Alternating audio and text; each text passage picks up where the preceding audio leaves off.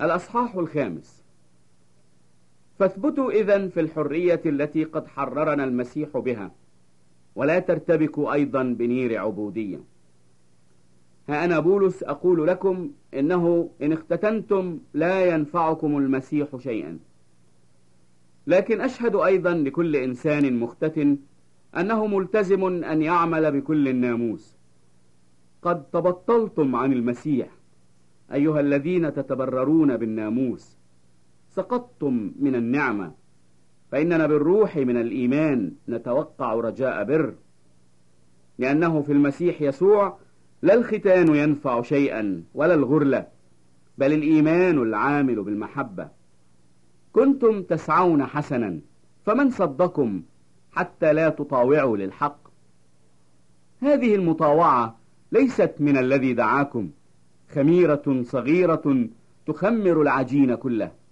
ولكنني أثق بكم في الرب أنكم لا تفتكرون شيئا آخر. ولكن الذي يزعجكم سيحمل الدينونة أي من كان. وأما أنا أيها الإخوة فإن كنت بعد أكرز بالختان فلماذا أضطهد بعد؟ إذا عثرة الصليب قد بطلت.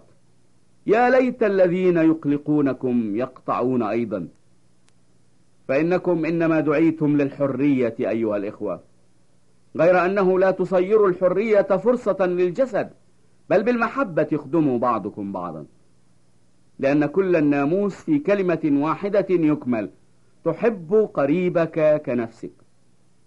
فإذا كنتم تنهشون وتأكلون بعضكم بعضا فانظروا لئلا تفنوا بعضكم بعضا. وإنما أقول اسلكوا بالروح فلا تكملوا شهوة الجسد لأن الجسد يشتهي ضد الروح والروح ضد الجسد وهذان يقاوم أحدهما الآخر حتى تفعلون ما لا تريدون.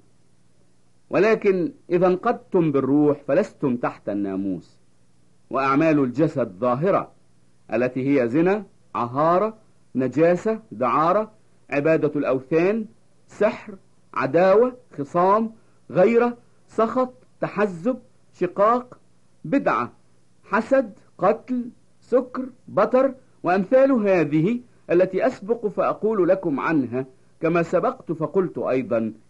إن الذين يفعلون مثل هذه لا يرثون ملكوت الله.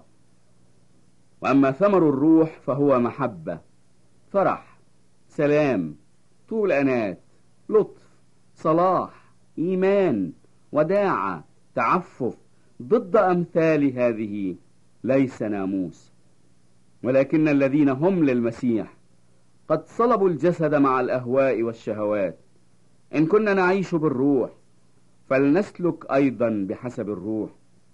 لا نكن معجبين نغاضب بعضنا بعضا ونحسد بعضنا بعضا.